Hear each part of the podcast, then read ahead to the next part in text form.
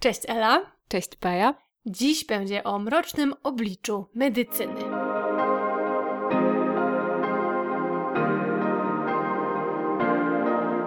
Hej, hej, cześć w kolejnym odcinku naszego podcastu. Bardzo się cieszymy, że jesteście z nami i nas słuchacie. Dzień, w którym nagrywamy ten odcinek, jest również dniem, w którym Spotify udostępnił swoim słuchaczom, słuchaczkom i osobom słuchającym e, Spotify Wrapped i zaczęły się pojawiać pierwsze wzmianki na nasz temat w waszych relacjach co oznacza, że nas słuchacie, za co chcemy Wam bardzo serdecznie podziękować. Jesteśmy wzruszone zawsze, kiedy pokazujecie, kogo słuchacie i gdy my jesteśmy na tej liście, to po prostu serce rośnie. Bardzo nam jest miło, że jesteśmy w czyichś ulubionych podcastach. To jest naprawdę super fajne uczucie, no nie? Tak, bardzo fajne. No właśnie, więc e, bardzo Wam dziękujemy. Dziękujemy za Każdą jedną minutę odsłuchania dziękujemy za oceny, które nam zostawiacie w serwisie Spotify. Przypominam, że możecie to robić. E, dzięki temu możemy trafiać do innych osób, które mogłyby zainteresować treści, które dla Was tworzymy. A przypominamy, rozmawiamy sobie tutaj o książkach i dzisiaj będziemy rozmawiać o mrocznym obliczu medycyny. Taki wyszedł nam temat, dwie bardzo dobre książki, dwa reportaże przeczytane jeszcze w listopadzie. Odcinek ukaże się już w grudniu, e, czyli po miesiącu e, listopadzie, który jest miesiącem non-fiction, e, ale myślę, że to się jakoś wpisze w Wasze zainteresowania. To też są dobre książki na prezent. Trochę się już rozgaduję wielotorowo, e, a Um, może Ela, ty byś chciała coś powiedzieć? Jak zwykle nie zrobiłam ci jeszcze tej chorągiewki, żebyś mogła się No właśnie, ja ciągle nie mam tutaj siły przebicia wystarczającej, ale to był bardzo piękny wstęp. Ja oczywiście podpisuję się pod podziękowaniami. No i cieszę się, że będziemy dzisiaj e, rozmawiać o medycynie, która pojawia się czasem w naszym podcaście, ale właśnie raczej w takim pozytywnym świetle. Pamiętam, że opowiadałam o szpitalu Bellevue w Nowym Jorku, Bellevue, przepraszam po angielsku, e, i opowiadałam trochę pod kątem kryminalistyki i kryminologii o naukach sądowych, o antropologii sądowej i tego typu rzeczach. No ale jak niemalże wszystko, medycyna też ma swoją ciemną stronę i dzisiaj trochę o tym. Tak, będzie trochę o tym, trochę o osobistych historiach, które w kontekście medycyny również nas interesują. To będzie w mojej książce, którą zaraz Wam przedstawię. No ale bo właśnie tak sobie myślę, że jednak też bardzo interesują nas różnego rodzaju memuary, prawda? Mhm. E, relacje mm, różnych osób, które opisują mm, swoją historię, historię swojej choroby, to jak ta choroba wpływa na ciało, co się wtedy dzieje, więc to też są takie bardzo ciekawe tematy. Tak sobie teraz myślę, że może powinnyśmy stworzyć osobną zakładkę na stronie o medycynie e, i o, o chorobie tak. Teraz tak sobie zaczęłam mm, sobie nad tym myśleć trochę, ale do tego może jeszcze wrócimy. A skoro już mówię o stronie, to przypominam, że mamy super wspaniałą, piękną stronę internetową, e, którą utrzymujemy dzięki wsparciu naszych osób z serwisu Patronite. Koniecznie sobie tam zajrzyjcie, znajdziecie wszystkie aktualności na temat tego, co robimy, wszystkie książki, które pojawiły się w naszym podcaście. W ogóle to jest super ładna strona, bardzo dziękujemy osobom z Patronite za wsparcie. No a przechodząc do książek, które na dzisiaj, Powiedziałyśmy sobie, że ja zacznę. O, teraz jeszcze tak sobie patrzę, że to są w ogóle czerwone książki, w ogóle tak. one są takie bardzo ładne. E, ja mam książkę Rebeki Sklut, e, Nieśmiertelne życie Henriety Lacks w tłumaczeniu Julianny Kowal. To jest książka, która nie wiem czemu mi umknęła. Ela powiedziała, że ona kiedyś zwróciła moją uwagę na tę książkę, a ja ją podobno zignorowałam. I Ele, i książkę. no nie zainteresował Cię wtedy ten temat, ale to nic nie szkodzi, bo na każdą książkę przychodzi odpowiednia pora. Ja i... naprawdę nie wiem. Co mi się wtedy stało, Ela? No to opowiedz, co teraz Cię zainteresowało w tej książce. Teraz zainteresowało mnie w tej książce wszystko, e, a przede wszystkim właśnie historia Henriety Lacks. Henrietta Lacks była czarną kobietą, która zachorowała na raka szyjki macicy w latach 50. E, niestety zmarła, ale w trakcie badań pobrano od niej e, komórki, które okazały się, że mają niezwykłe właściwości e, i nie obumierają, tylko namnażają się cały czas. I odkrycie właśnie takich namnażających się Cały czas komórek było niesamowicie przełomowym e, wydarzeniem w życiu e, medycyny. Zrewolucjonizowało medycynę na wielu różnych sposobów, do czego sobie zaraz przejdę, e, ale w bardzo no, negatywny sposób wpłynęło na, e, w ogóle na rodzinę e, Henriety, na to, co się wydarzyło później, e, w ogóle też ta cała sytuacja związana z tym pobraniem tych komórek zapoczątkowała jakiś taki, e, jakąś taką dyskusję na temat tego, co jest dozwolone, co w ogóle jest etyczne, e, gdzie w badaniach jest pacjent i pacjentka, jak właściwie m, mm, traktować e, komórki, organy, fragmenty ciała, skóry pobrane od pacjentów, kiedy te części ciała są przedmiotem badań, kiedy jeszcze należą do osoby, która przechodzi jakiś zabieg, a kiedy już są odpadem, materiałem, na którym można eksperymentować, to są pytania, które dopiero w latach 50. E, społeczeństwo amerykańskie zaczęło sobie zadawać, w latach 50. i później. E, więc to jest przede wszystkim e, historia opowiedziana dwutorowo, bo poznajemy właśnie niesamowitą historię medycyny, która była możliwa właśnie dzięki tym komórkom, ale poznajemy też właśnie historię rodziny Henriety Lacks.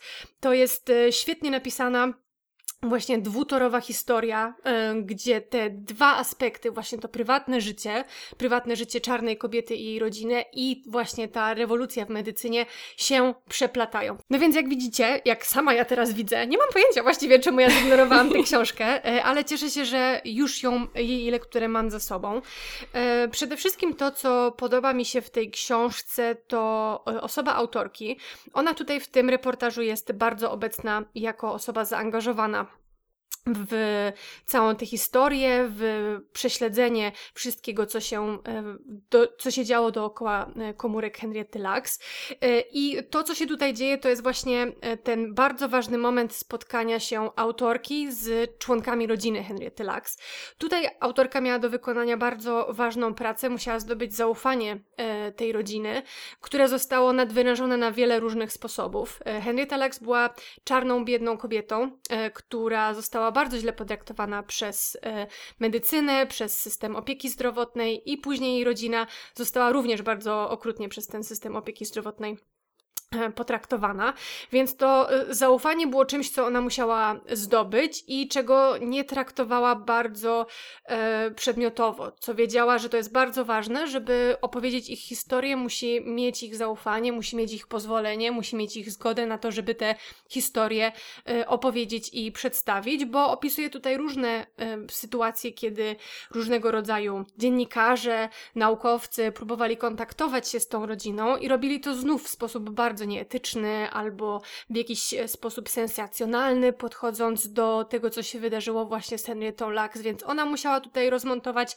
bardzo wiele różnych czynników, w tym przede wszystkim czynnik rasowy, bo autorka jest osobą białą, a wszystkie osoby z rodziny Henriety Lacks są czarne, więc te uprzedzenia rasowe, które są tutaj obecne i które zostały właśnie spotęgowane przez całą historię, jaką czarna społeczność ma w kontakcie z medycyną, no to był bardzo potężny ładunek emocjonalny, z którym Rebeka Sklut musiała sobie poradzić i który musiała sama przepracować i który musiała jakoś. Um, z którym musiała się też jakoś trochę oswoić i przyjąć właśnie do e, świadomości to, że ona jako biała kobieta e, ma pewnego rodzaju przywileje, których z kolei nie ma i nie miała czarna społeczność, zwłaszcza w kontakcie ze służbą zdrowia. A w jakiej formie ta historia jest opowiedziana? To znaczy, rozumiem, że autorka nawiązała właśnie ten głęboki kontakt z, z rodziną, e, ponieważ musiała zawalczyć trochę o to ich zaufanie.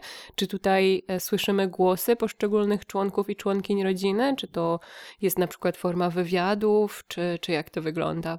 Jak najbardziej członkowie rodziny są w tej historii bardzo obecni, zwłaszcza Deborah Lux, czyli córka e, Henrietty. E, ona w pewnym momencie dołącza do Rebeki Sklut w całym tym śledztwie, które autorka przeprowadza, więc są jakby razem w tej akcji, razem udają się w różne miejsca, razem analizują dokumenty, razem e, no po prostu badają te historie i wszystko to, co się wydarzyło, więc rodzina Henriety Lacks jest tutaj obecna, zarówno ich świadectwa, jak i ich doświadczenia, jak i wszystkie te momenty spotkań, które miały miejsce. No i ta historia jest trochę, powiedziałabym, poskakana, ale co, co jest fajne, to na górze zaczyna się każdy rozdział. E, mamy konkretnie powiedziane, gdzie teraz jesteśmy. Oś czasu, taką Oś narysowaną, czasu. Tak, widziałam. Tak, to jest bardzo przydatne właśnie, bo ta historia e, rozgrywa się, toczyła się przez lata. Mamy ten dynamiczny rozwój medycyny, później mamy reakcję rodziny na to, gdy oni się wreszcie dowiadują, co się właściwie wydarzyło, co zostało zabrane e, ich matce, co właściwie miało miejsce, więc e, bardzo wiele rzeczy dzieje się równocześnie i to właśnie ta skala, która jest pokazana na górze każdego rozdziału, pozwala się w taki łatwy i przejrzysty sposób zorientować, co właściwie ma miejsce. Więc właśnie ta dwutorowość bardzo dobrze się tutaj sprawdziła, bo trzeba było też w bardzo taki szczegółowy sposób zarysować także środowisko medyczne. Właśnie to, jak ono kiedyś przeprowadzało badania, e, w jaki sposób zachowywana była e, prywatność, e, bo to też jest bardzo ważny temat tej książki. Co z tą prywatnością, do której dostępu nie miała rodzina Henrietty Lacks i sama Henrietta. Znamy jej tożsamość, wiemy kim była, znamy najbliższych członków jej rodziny. Y, Prace nad jej komórkami ciągle trwają, a to jest materiał genetyczny którego źródło jest bardzo dobrze znane, więc jest to no, bardzo e, etycznie e, wątpliwa sytuacja, nad którą trzeba się należa, należało się bardzo e, uważnie pochylić, więc ta część medyczna jest tutaj bardzo dobrze przedstawiona. I to mi się bardzo podobało, to było bardzo ciekawe.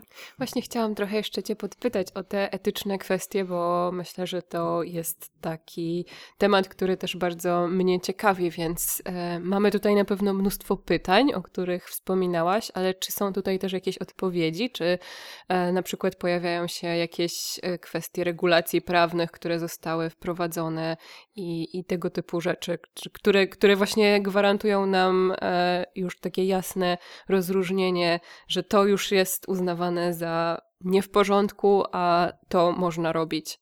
Tak, właśnie te sytuacje prawne również są tutaj e, szczegółowo opisane, nie tylko na przykładzie oczywiście głównej bohaterki, jaką jest Henrietta Lacks, ale także Rebecca Skloot pokazuje różne inne precedensowe sytuacje, które oczywiście w kontekście tylko rynku amerykańskiego miały miejsce, kiedy pierwsi pacjenci wychodzili z jakimiś inicjatywami, kiedy dochodzili do głosu, kiedy dowiadywali się na przykład, że e, jacyś lekarze w trakcie ich leczenia wykorzystywali na przykład ich komórki do prowadzenia badań, nie informując ich o tym. Więc są tutaj takie przypadki, kiedy Rebecca Skloot bardzo szczegółowo to opisuje, co się wydarzyło, kto był pierwszą osobą, który zgłosił e, albo która zgłosiła taką sprawę.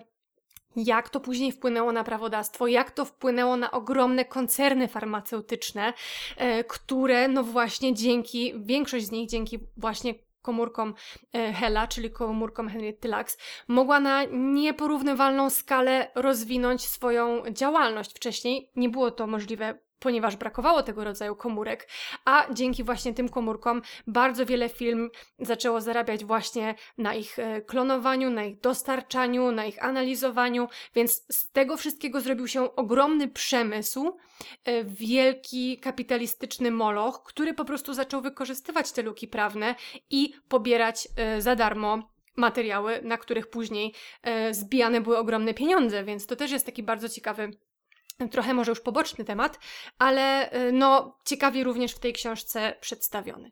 No ale przede wszystkim to jest taka bardzo poruszająca historia właśnie o, no też o rasizmie instytucjonalnym i o pewnej dehumanizacji, która ma miejsce, o dehumanizacji y, pacjenta i pacjentki, zwłaszcza czarnego pacjenta albo czarnej pacjentki, y, jak to wygląda właśnie ta dehumanizacja w obliczu nauki, jak to właśnie wygląda w obliczu tej komercjalizacji, która miała miejsce bardzo tak subtelnie rozrysowana historia, też wielowątkowo i wielokontekstowo. I to mi się w tej książce bardzo podobało.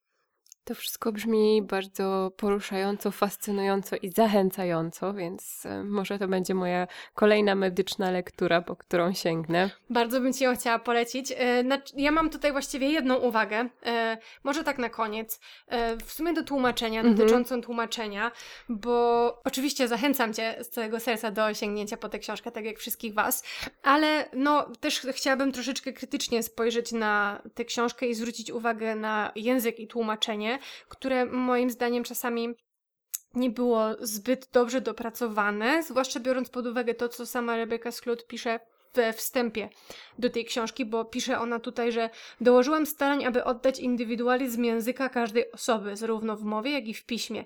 Kwestie dialogowe zostały zapisane w rodzimych dialektach, a wyimki z pamiętników i innych prywatnych zapisków zacytowane z zachowaniem pisowni oryginalnej. Więc podejrzewam, że w oryginale ta książka właśnie jest bardzo różnorodna, jeśli chodzi o właśnie zapis, o transkrypcję wypowiedzi, które miały miejsce, więc ta różnorodność, tak jak pisze sama Rebecca Sklut, jest tutaj bardzo ważna. I mam wrażenie, że jakoś umknęło to w tłumaczeniu, czasami było potraktowane mm, jakoś skrótowo, albo po najmniejszej linii oporu mam czasem wrażenie, że jakieś takie niezbyt wrażliwe rozwiązania językowe zostały e, zastosowane, więc no czasami miałam wątpliwości co do tego, jak właśnie ta wielowymiarowość języka została przedstawiona właśnie w języku polskim i no to wątpli- tak budziło moje wątpliwości e, podczas lektury, ale poza tym świetnie mi się ją czytało. Wyobrażam sobie, jak trudne jest to zadanie, e, żeby tak zniuansować w polszczyźnie właśnie te dialekty, tak to chyba zostało tam nazwane, czy w tak. ogóle różne języki tak. Stanów Zjednoczonych, ale rzeczywiście to byłoby wyzwanie, nad którym wspaniale byłoby się pochylić tak e, naprawdę z taką dużą wrażliwością, starannością i z jakimiś pomysłami też, jak to, jak to rozwiązać. Tak, ja podejrzewam, że ta książka na pewno była trudna, to znaczy ja oczywiście czytałam ją w języku polskim, ale mamy tu przede wszystkim oczywiście historię historię medycyny,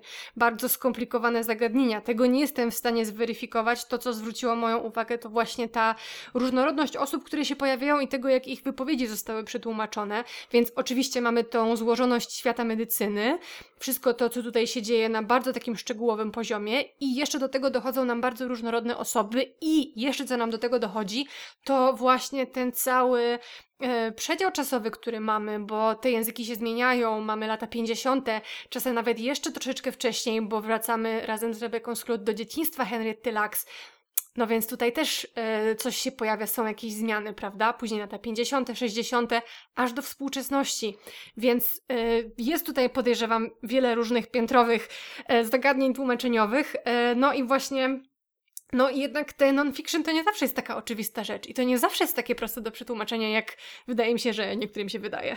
Tak, już kiedyś o tym wspominałyśmy, że, że pojawiają się czasami takie opinie, że tłumaczenie powieści, czy w ogóle literatury pięknej, to rzeczywiście jest wyzwanie, które wymaga jakichś umiejętności, talentu e, i wysiłku od tłumaczy czy tłumaczek, ale literatura faktu to właściwie każdy sobie poradzi, a potem okazuje się, że że w literaturze faktu może być tyle samo wyzwań i to nie tylko właśnie takich merytorycznych, jak wiedza z zakresu medycyny, ale też właśnie takich typowo literackich, co jest myślę bardzo ciekawe i, i warto chyba też o tym pamiętać. Może kiedyś pochylimy się nad tym jakoś e, do, bardziej, dogłębniej i szerzej, a teraz chciałam po prostu zwrócić e, na to uwagę, niemniej jednak serdecznie polecam Nieśmiertelne życie Henriette Lacks. Bardzo dobra książka na prezent, bo chyba już zaczęłam taki temat. A że zbliżają się święta, to dla wszystkich fanów e, reportaży i dobrych kobiecych historii to, to jest e, świetna rzecz. A teraz Ela, ty. Teraz ja, ja mam dla Was bardzo grubą książkę. Być może jedną z grubszych albo najgrubszą, jaką przeczytałam w tym roku. Jeszcze nie wiem, te statystyki jeszcze nie są przygotowane, ale... A poza tym dopiero się zaczyna zaraz grudzień. A myślisz, że jeszcze grube książki przede mną? A no, co, a nie? Jest to, jest to możliwe, nie wiem. Ale dzisiaj, słuchajcie, opowiem wam o Imperium Bólu, e, które nosi podtytuł Baronowie Przemysłu Farmaceutycznego, autorstwa Patryka Redyna Kifa w tłumaczeniu Jana Dzierzgowskiego już zaczęłaś mówić o tym przemyśle farmaceutycznym, e, więc trochę już zrobiłaś mi taki e, wstęp. Nie powiem, było to zamierzone. tak myślałam. Ale jeszcze wstęp do wstępu. Ciekawe jest to, że ja sięgnęłam po tę książkę kiedyś w księgarni ze względu na autora, bo być może pamiętacie. Ja że... pamiętam. Paja pamięta, być może inne osoby też pamiętają, że Patrick Radden Keefe jest autorem jednego z moich ulubionych reportaży w ogóle wszechczasów, e, czyli reportażu o kłopotach w Irlandii Północnej pod tytułem Cokolwiek powiesz, nic nie mów. To jest równie gruby i równie fantastyczny reportaż, więc skorzystam z tej okazji, żeby przypomnieć o nim. E, jeśli kogoś z Was e, interesują takie historie dynamicznie opowiedziane, szczegółowe, dobre, grube dobre, grube reportaże, to Patrick Radden Keefe jest Waszym człowiekiem, który może wiele zaoferować.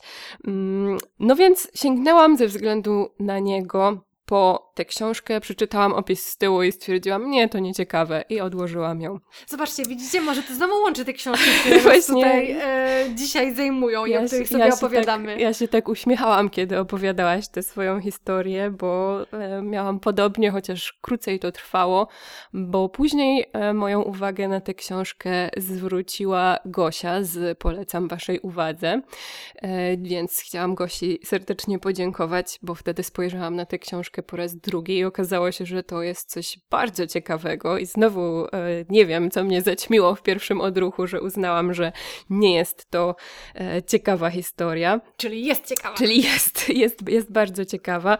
No myślę, że tytuł i, i ten podtytuł już bardzo dużo mówi. Ale oczywiście powiesz Ale nam oczywiście więcej. powiem więcej. Bo przed e, nagrywaniem Ela powiedziała, no co mam tutaj powiedzieć? Jest podtytuł, wszystko. Wszystko, wszystko jasne, ale postaram się mimo wszystko to rozwinąć, no bo jest to prawie 700 stron, więc wypadałoby kilka słów e, więcej o tym, co się w tej książce dzieje, powiedzieć. To jest przede wszystkim historia pewnej rodziny, rodziny Sacklerów, która e, jest jedną z najbogatszych rodzin w Stanach Zjednoczonych i która w ogromnym stopniu przyczyniła się do powstania w Stanach kryzysu opioidowego. E, właśnie poprzez e, swoją w sumie niewielką i niepozorną firmę farmaceutyczną produkującą e, Oxycontin, czyli właśnie taki lek opioidowy, który według wielu badań i analiz był właśnie jednym z powodów tej epidemii, a właściwie nie sam lek, tylko metody jego dystrybucji, przede wszystkim metody jego reklamowania prowadzone prowadzone przez e, członków, e, członków tej rodziny, e, więc to jest takie najbardziej e, szokujące i oburzające w tej książce, czyli właśnie wszystkie te nieuczciwe, e, kłamliwe i nieetyczne metody e, rozprowadzania tego leku, szerzenia fałszywych informacji na temat tego leku i takie bardzo przebiegłe w ogóle metody i wprowadzenia go na rynek i tego, jak ludzie, lekarze przede wszystkim zaczęli go postrzegać. No właśnie, kiedy czytałaś tę książkę, to dokładnie to pamiętam, że to były najczęstsze najczęściej komentowane przez ciebie fragmenty właśnie o co oni tutaj mówią, jak oni to reklamują, jak, jak oni to... mogą jak... tak kłamać, jak oni mogą tak kłamać, tak, to były moje tak. najczęstsze. Jak można tak kłamać, jak można w tak perfidny sposób wykorzystywać narzędzie, jakim jest język i, i jakaś taka, pod, nie wiem, perswazja, manipulacja, to jest naprawdę wyjątkowe, wydaje mi się też case study, jeśli chodzi w ogóle o, o reklamę tak, I, i tak. jakieś kreowanie jakiejś potrzeby właśnie, że... Kreowanie potrzeby, kreowanie marki, kreowanie w ogóle też opinii publicznej albo opinii takiej specjalistycznej, tutaj na przykład w kręgu lekarzy e, i to, jak właśnie, jak ogromny można mieć na to wpływ, nie poprzez właśnie prezentację rzetelnych dowodów czy, czy badań naukowych, które stosowałyby jakąś metody, metodologię sprawdzoną i tak dalej, tylko właśnie poprzez e, takie typowo reklamowe i marketingowe zagrywki i, i strategie, więc e, to jest taki, taka główna oś e, tej książki i to jest główna, główny problem tutaj e, poruszany. Zresztą e, jakoś tak w tym roku mam wrażenie, bardzo nam się łączą wszystkie te książki, tak całkowitym przypadkiem, bo chciałam tutaj kolejną książkę, o której opowiadałam, wspomnieć, e, a mianowicie Poza Królestwo, Jai Jiasi.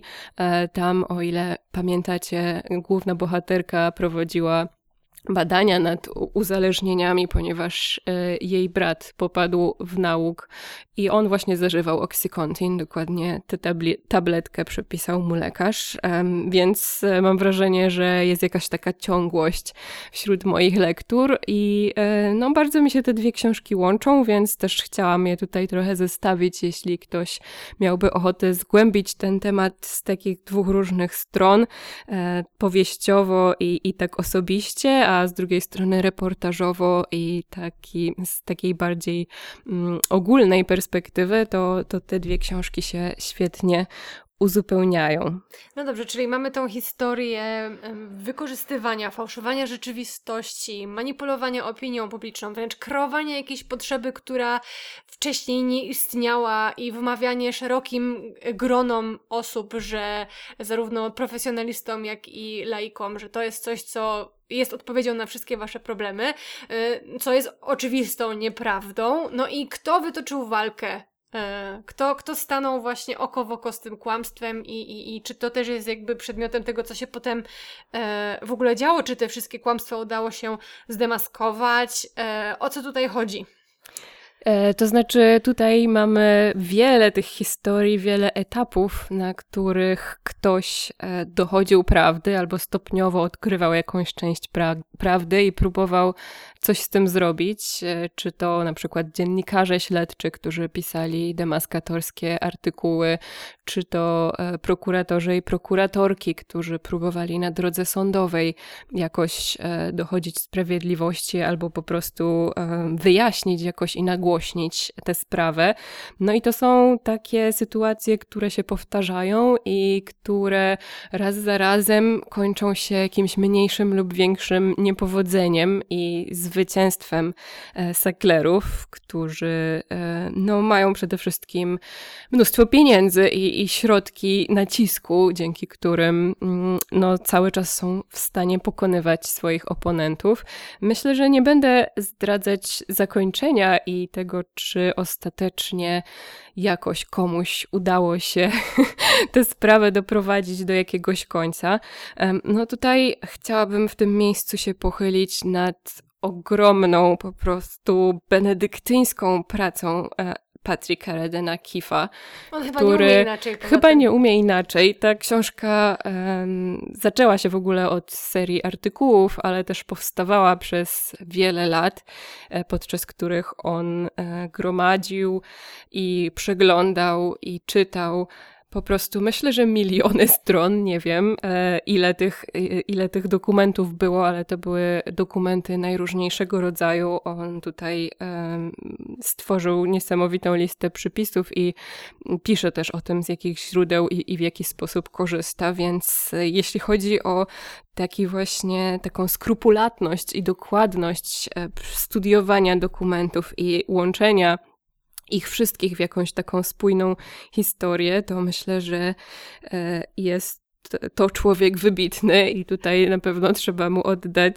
e, sprawiedliwość, że coś takiego udało mu się osiągnąć. Pamiętam, że mówiłaś to samo e, wtedy przy okazji tego reportażu o, o Irlandii. Irlandii. Tak, tak, tak, tak, myślę, że, że, tak, że on już tak ma, tak jak ty powiedziałaś. E, no ale też na końcu pisze, że wiele z tych dokumentów, które jeszcze mogłyby coś ujawnić, no bo to jest e, i była ogromna firma, ogromna pod względem właśnie e, rynku, który, który macek. macek, który wypuszczała na rynek, więc ogromna jest też ilość papierów i dokumentów, powstałych w związku z tym i część z nich była i, jest jeszcze utajniona, więc y, autor pisze też, że być może w, w przyszłości ktoś inny będzie miał jeszcze większe pole do popisu tutaj po prostu z tego względu, że mm, zyska dostęp do dokumentów, do których jemu to nie było dane, więc być może ta historia będzie miała swój ciąg dalszy, albo okaże się, że jest jeszcze bardziej pogłębiona i um, jakaś nowa ktoś, perspektywa tak, po prostu się pojawi. Ktoś coś jeszcze opowie. Um, no i co jeszcze? Myślę, że ciekawe też jest w ogóle podejście i, i sama historia tej rodziny, bo to, o, o czym ja mówię i co jest w zasadzie główną tematyką tej książki, to zaczyna się dopiero w drugim pokoleniu e, z tych opisanych tutaj w książce, ale mamy też ten początek, to pokolenie trzech braci, którzy są synami biednych imigrantów z Europy. to brzmi jak bajka. Jest... Właśnie chciałam, do tego zmierzałam, że to jest też e, taka historia, która ma w sobie, mimo że jest e, oczywiście prawdziwa i oparta na faktach i bardzo dobrze udokumentowana, to ma w sobie jakieś takie strasznie baśniowe elementy i baśniowe przesłanie, no bo właśnie trzech synów, biednych imigrantów, którzy przenoszą się do Stanów Zjednoczonych, którym ojciec zawsze mówi, że najważniejsze jest nazwisko e, i to, żeby nazwiska nie splamić, bo pieniądze zawsze można odzyskać, ale honor to jest coś, co, e, co tylko ma się raz i co jest już nie do odzyskania. No i ci bracia właśnie znowu w takim, takim baśniowym, baśniowy sposób właśnie od pucybuta do milionera tworzą, wspinają się po swoich, po szczeblach e, swoich karier i, i tworzą jakieś takie rodzin, rodzinną spuściznę. No i później kolejne pokolenia przychodzą i to przesłanie e, dziadka trochę zaczyna się, się zacierać i o tym e, to nazwisko już nie dba się tak bardzo jak na początku, chociaż e, ważnym aspektem jest też to, jak bardzo e, seklerowie starali się, żeby nie było o nich głośno, przynajmniej nie pod względem właśnie tych e, działań na rynku farmaceutycznym, którymi się zajmowali zawodowo i e, z którego czerpali całe swoje fundusze, a o to nazwisko dbali w zupełnie innej sferze, czyli w sferze filantropii, w sferze jakiejś takiej kultury, żeby pokazywać się właśnie e, w świecie muzeów, w świecie artystów, artystów sztuki, sztuki tak? tak? kolekcjonerów różnych um, dzieł sztuki, więc e, oni przez wiele, wiele lat słynęli jako um, dobroczyńcy, filantropii. Ich nazwisko pojawiało się w, w ogóle w wielu, wielu miejscach, które na przykład same też odwiedzałyśmy, e, a o tym nie wiedziałyśmy, że gdzieś niektóre z tych miejsc były sponsorowane sponsorowane właśnie z pieniędzy seklerów. Mm, więc no, to nazwisko przez długi czas było kojarzone bardzo dobrze, bardzo pozytywnie i zupełnie istniało w oderwaniu od tego, co tak naprawdę tę fortunę zasilało i napędzało, więc to też jest e, bardzo ciekawa historia o tym właśnie nie tylko o kreowaniu swojego produktu, tak jak powiedziałaś, i jakiegoś zapotrzebowania i jakiejś wizji tego produktu, ale też o kreowaniu siebie i swojej własnej marki, jeśli osobistej tak to można jakiejś, tak. nazwać, tak, tak osobistej i, i, i swojego właśnie gdzieś tam zaistnienia w, w tym świecie w taki sposób, w jaki by się chciało. No to jednak e, no, w taki jakiś może przewrotny sposób to przesłanie tego dziadka nazwisko jest wszystkim i teraz e, co tak naprawdę zrobimy z tym przesłaniem, jak tak naprawdę je zinterpretujemy i historia wydaje mi się rodziny Seklerów pokazuje właśnie różne oblicza tego, jak można dbać o ten honor i jak można go pozorować w pewien sposób w sumie też.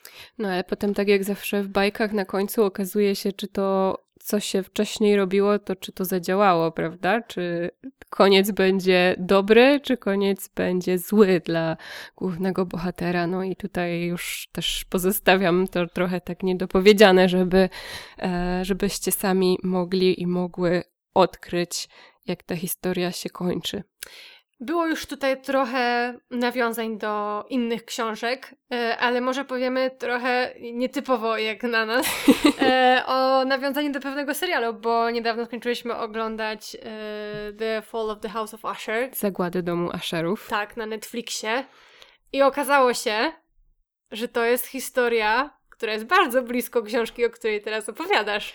Tak, no zaczęłyśmy oglądać ten serial w ogóle z polecenia Basi. E, Pozdrawiamy. Pozdrawiamy bardzo Basię i e, Basia też opowiadając nam o tym serialu właśnie powiedziała, że oczywiście jest on oparty na e, opowiadaniach i na biografii Edgara Alana Poego, e, ale też, że wielu e, widzów i widzek twierdzi, że właśnie Imperium Bólu też tutaj było jakąś inspiracją dla twórców i myślę, że to właściwie nie pozostawia wątpliwości, więc to jest kolejne takie nieoczywiste powiązanie, gdyby ktoś chciał sobie zestawić Imperium Bólu z czymś.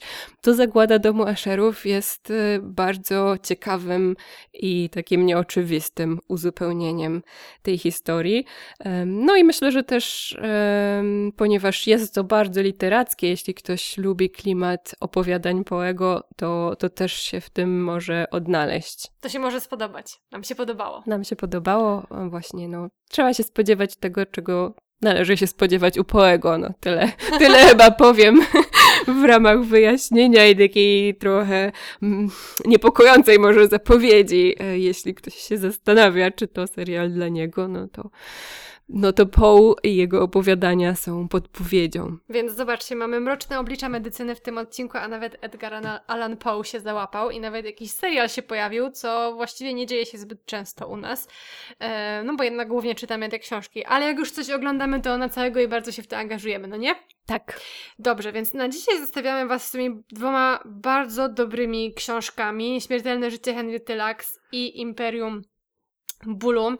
E, dwa czerwone reportaże, dwa bardzo ciekawe spojrzenia na e, współczesną historię medycyny w Stanach Zjednoczonych e, i na jakieś takie zagadnienia etyczne, moralne w odniesieniu do tego, co się w tym świecie farmaceutyczno-medycznym dzieje, gdzie w tym wszystkim jest pacjent i jak tu rozmawiać na te bardzo złożone tematy. Polecamy, prawda, Ela? Tak, bardzo polecamy. Czekamy na Wasze komentarze. Być może macie te książki za sobą, albo macie te książki na liście. Dajcie nam koniecznie znać. No i jeśli znacie i polecacie coś innego w tej tematyce, to też będziemy bardzo wdzięczne, jeśli się odezwiecie. Tak, nasza lista dzięki temu będzie się rozrastać. A tymczasem bardzo serdecznie Was pozdrawiamy i do usłyszenia w przyszłym tygodniu. Do usłyszenia.